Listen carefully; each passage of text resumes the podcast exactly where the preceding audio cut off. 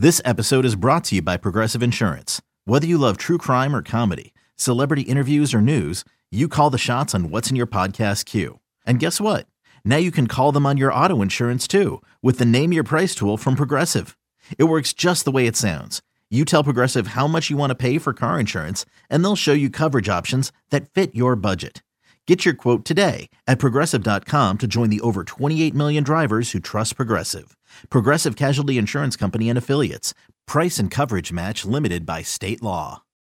It's the most anticipated WNBA season in history. And you know what that means. Court is back in session. Welcome to Queens of the Court, an Odyssey original podcast. I'm your girl, Sheryl Swoopes. And I'm Jordan Robinson. All WNBA season long, we'll be bringing you interviews with star athletes, analysis on your favorite teams, and lots of hot takes. Order, order in the court. Follow and listen to Queens of the Court on the free Odyssey app or wherever you get your podcasts.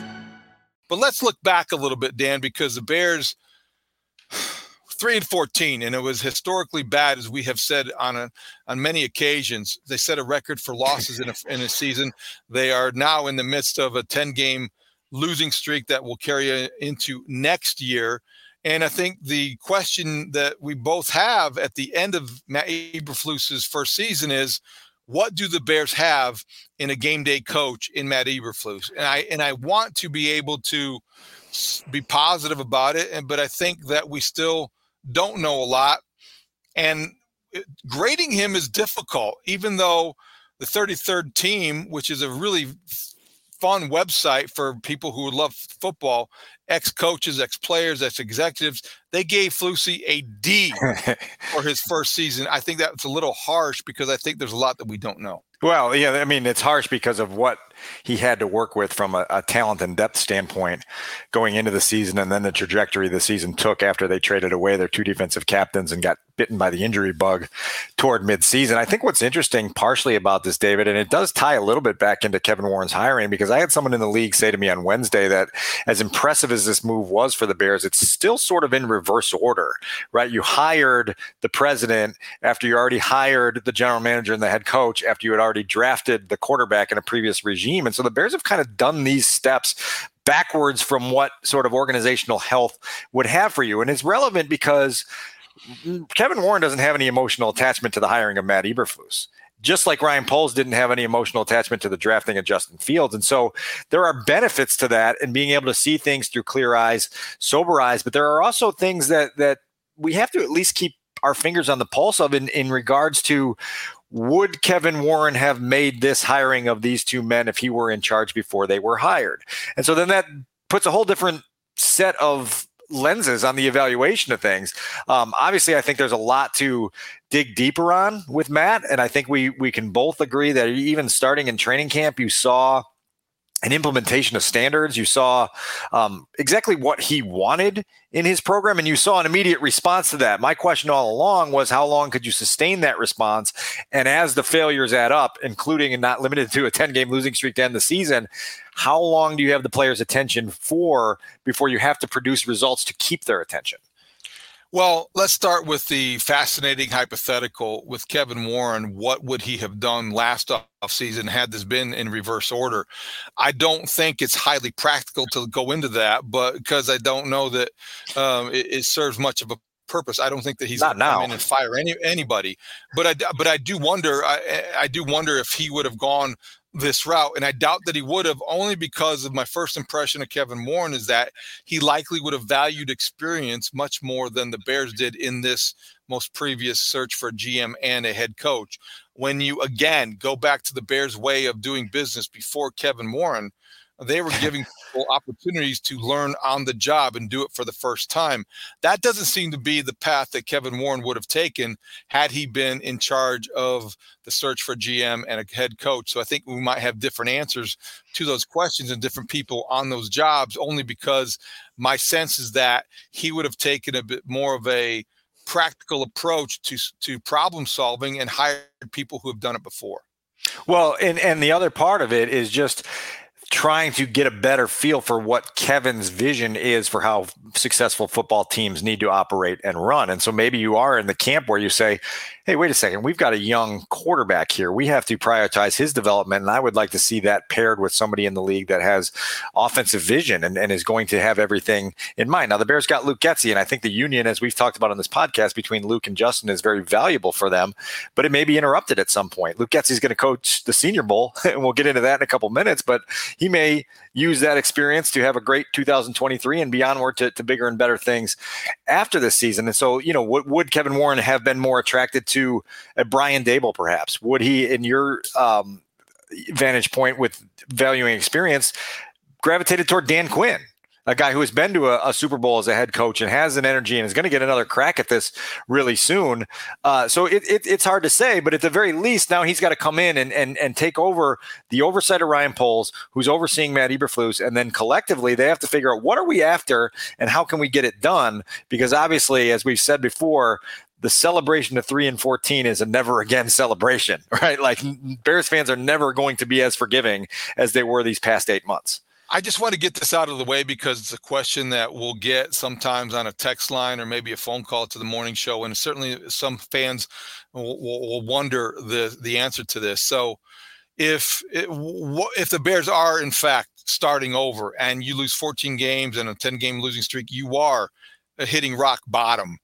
What would prevent Kevin Warren from coming in and doing exactly what you described? This isn't his guy. Uh, he doesn't have any emotional attachment to Matt Eberflus. If there is a Sean Payton out there, if there is a, you know, they, we saw the Cubs do it with Joe Maddon, and Ricky Renteria didn't deserve to lose his job as the manager of the Cubs yeah. back in 2015. But it's a different sport, but the same idea. What, what is what is preventing Kevin Warren from starting over and hitting reset on the head coach? Like modern day, like presently today, right now yeah, because I just I don't think he operates that way. I think his track record is of sort of operating under the standpoint of um, allowing people under his watch opportunity, and then really one of the things that the Kevin Warren scouting report offers up that I think has been under publicized and not talked about enough is his prioritization of developing the people that are below him.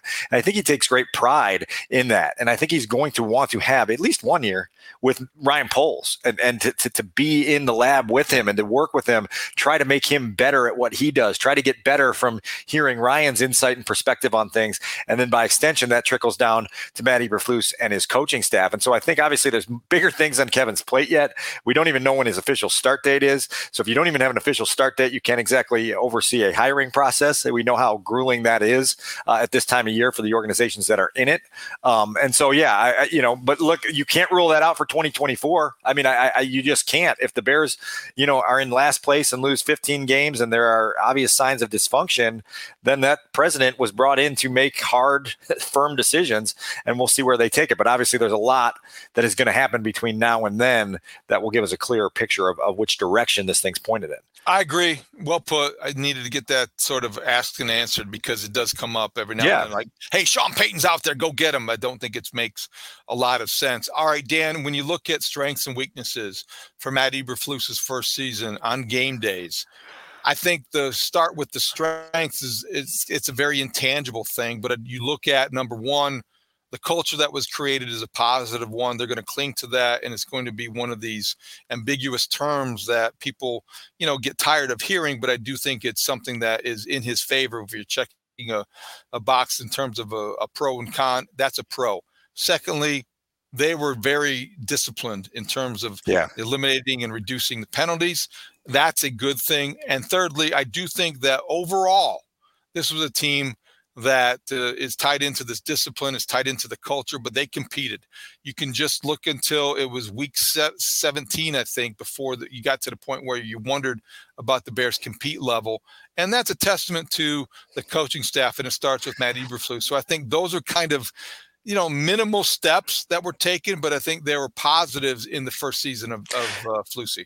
That last point I come down a little bit on. I, I, my excitement isn't as high on the competitive level because they lost a whole bunch of games by three scores and, and more than, than most teams in the league and more than most Bears teams. And part of the, the compete level that they got was having a roster full of unproven young guys who are treating every rep that they have as a, a proving ground. And eventually you're going to develop your roster to a point where you're not going to have that natural hunger of guys trying to prove themselves. And you're going to have to keep the attention of guys who are already proven and established and get the most out of them them in situations when struggle occur. I do think that reducing and eliminating penalties is one thing. The other part of it was just the the reduction in sloppiness. I mean, how many times down the stretch of the Matt Nagy era would they, you know, call a timeout and come out of the timeout and have confusion or disorder and get a false start penalty or a delay a game, and you're just like, how in the world do things like that happen? And they were happening repetitively.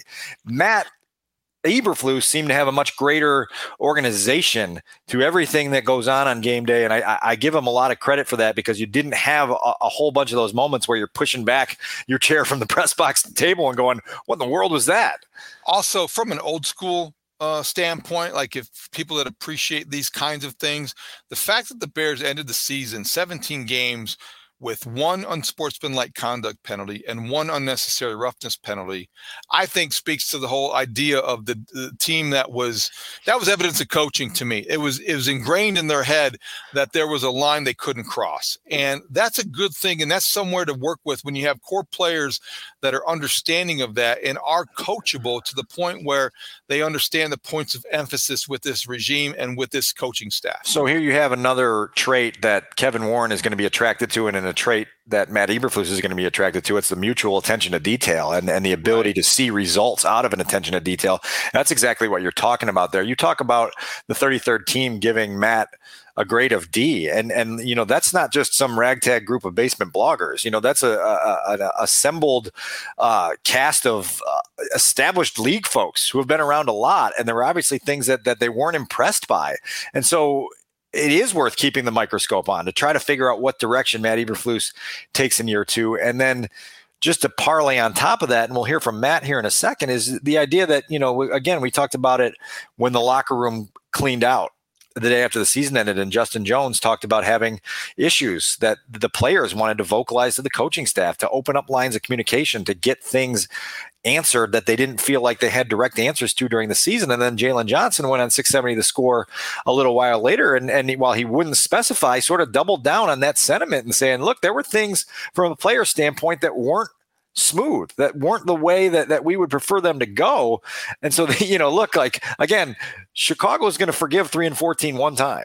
But if these types of sentiments continue to pop up in 2023 and beyond all of a sudden there's going to be a much louder crescendo of of angst and criticism that comes out in relation to these types of things. And the bears have to figure out a way over this offseason to to elevate themselves in that way. And that's matt and his coaching staff taking constructive criticism and figuring out what to do with it. So that's why it was interesting to hear him answer the question about what he took from that kind of feedback that he got from the players. It was great. It was uh, you know really good to sit down and visit with every guy, every, everybody, and uh, it took some time. You know, it was. Uh, we opened up and said, "Hey, let's you know anything you can give us to get better at. You know, from you know if it's the training room, the equipment room, you know if it's the coaching, if it's uh, the facility, um, whatever it is, relationships, whatever that might be." And it was uh, let's let them talk. You know, I think it was uh, refreshing for those guys to be able to voice uh, their opinions, uh, especially when both him and I are sitting there. I think that's a pretty cool environment for those guys, and it was great. Um, and so the really the biggest takeaway from us was that you know we did lay foundation that the locker room was really positive. The energy was always there.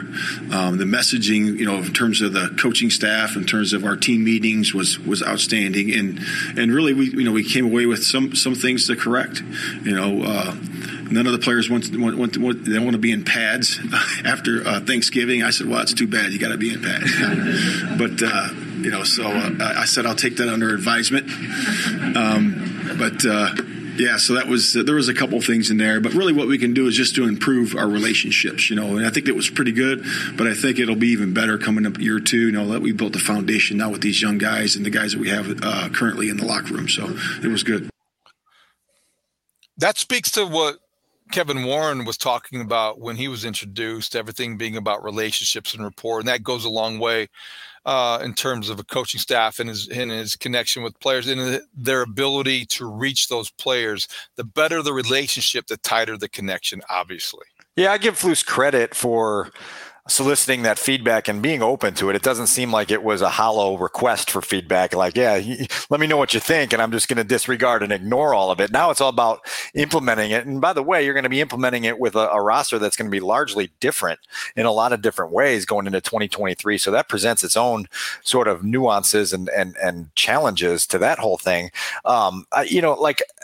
Matt is going to have to figure out in terms of the relationship building process how to connect. And i think if you hear a criticism in certain pockets it's that you know he can come across as stiff. He can come across as very football coach guy you know? And i think it's a new world in that in that uh, arena, you know, and we, we experienced some of that with the, the Damar Hamlin discussion that we had a few weeks ago in terms of, you know, players wanting a forum to express emotions, to uh, deal with the pressures and the, the, the, mental health challenges of, of being in this high profile sport with a lot at stake.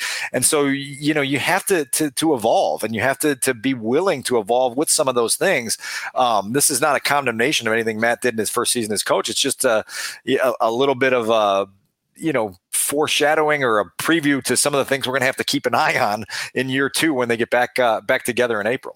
How gradual was that process of Matt Eberflus being able to get to the point where he uh, did talk in, in respect to the give and take and the feedback he got from players? And, and I guess what I'm asking is, did you sense being around the team as regularly as you were throughout the season you know, you go back to OTAs and the first mini camp, and there was some pushback, and Jaylon Johnson was one of those guys that provided it. And if I think if you go back, he wasn't he benched for one. Yeah, he um, wasn't running with the starters. Yeah, for yeah, a few practices. So a lot of new coaches. It's going to take a while, but by the end of the year, that stiffness that you described, or that you, you want to be. Uh, relatability is a big thing now for, for NFL head coaches, pro sports coaches in, in any league. But how, how did you see that evolve and maybe improve? I, yeah, I think it's worth keeping an eye on. I think it's TBD because I th- I do think that when you get to locker cleanout day and guys who had initial energy in the early stages of training camp and through September are, are, are using the words grievances and, and concerns. you, you, know what I mean? Like it's it's a, a little bit of an alarm bell goes off and go, okay, let's let's keep tabs on this. Let's see um, try to gather more information, obviously, as time goes on to what specifically they're talking about and how the coaching staff can improve it. And who knows? Like, we still haven't gotten to the point where the Bears have made it official that their coaching staff is intact for 2023. So I think there's a lot of people on the beat that are anticipating some form of change here. We don't know what that looks like, and they, they've been pretty. Uh, I, don't know if stealth is the right word, but not not not real forward in sharing some of the thought processes that they're thinking about there. Well, I think that's interesting because uh, continuity is something you want to embrace in in a organization that stresses culture. At the same time we don't know really as much as we we talk about the team as much as you're around the team. You know we're not privy to a lot of the things that go on in these meeting rooms and this is a coaching staff that is together for the first time and you just don't know who might have made an impression positively or negatively. We're not you know in those uh, behind those closed doors so I, i'm waiting to see like everyone else, what Matt Eberflus does with his staff. Before we move on from this topic, Dan, I, from a football perspective, though, there are things that, you know, analytically, I think we'd have to take a deeper dive and closer look at. But number one, his clock management skills weren't egregiously bad, but there are always going to be times with an NFL coach at the end of a half, at the end of a game, you're like, well, you know, why isn't the tempo greater here? Couldn't you use a timeout there? And there's isolated cases you could point to throughout the season where I think you, you raised an eyebrow there. Secondly, I'm wondering defensively, they were so bad. Is this the it, how, related to the the scheme was the decline in the defense, or was it just because of the talent? And does Matt Eberflus have any other tricks up his sleeve besides the cover two forty three 43 traditional scheme that we have seen so often? And you wonder about creativity for a coach that is Mr. Punt and Pin um, and believes in that so much. So there are football isolated things that you could have in debates, but I just don't know overall if you, if you saw anything that really stood out that was a glaring problem.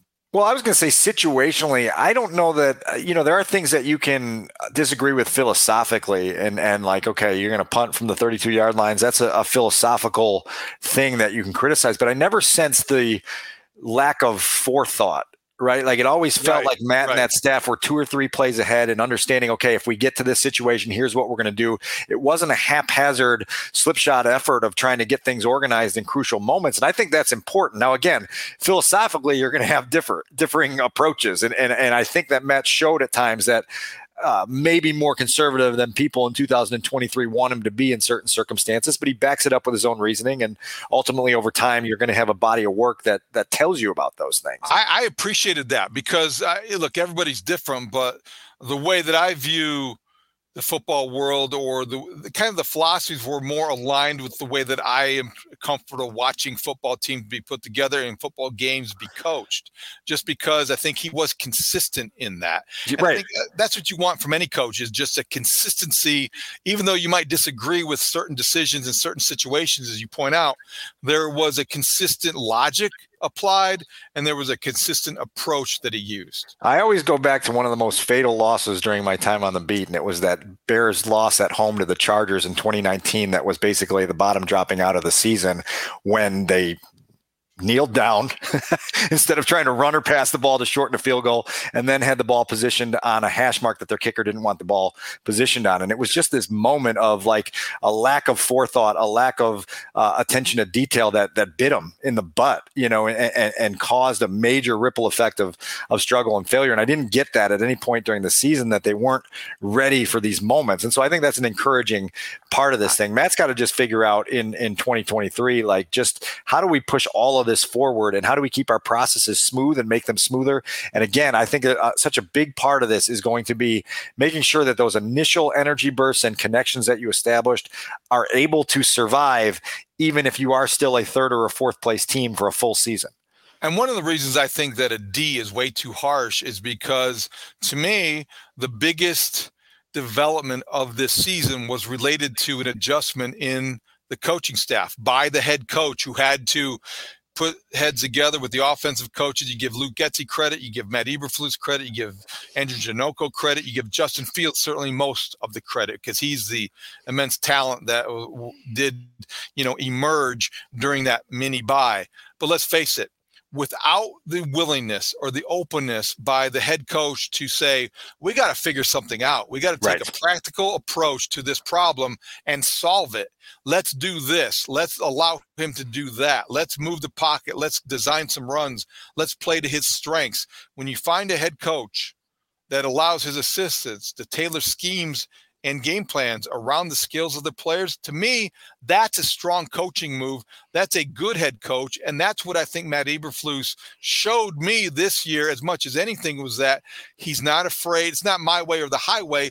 He can have discipline, but also have flexibility because discipline is the way you structure your, your team and your philosophy. But you got to have flexibility when it comes to schemes and game plans. Yeah, be adaptable. Don't be stubborn. Obviously, I think we know that there are a wide array of opinions on what Justin Fields' second season with the Bears was, but I think the one thing that's undeniable is that they got something unlocked there in October that was eh, critical to get unlocked at a time that it was critical to get it unlocked, and now it's uh, all about leveling him up as they go forward. So let's see where they go.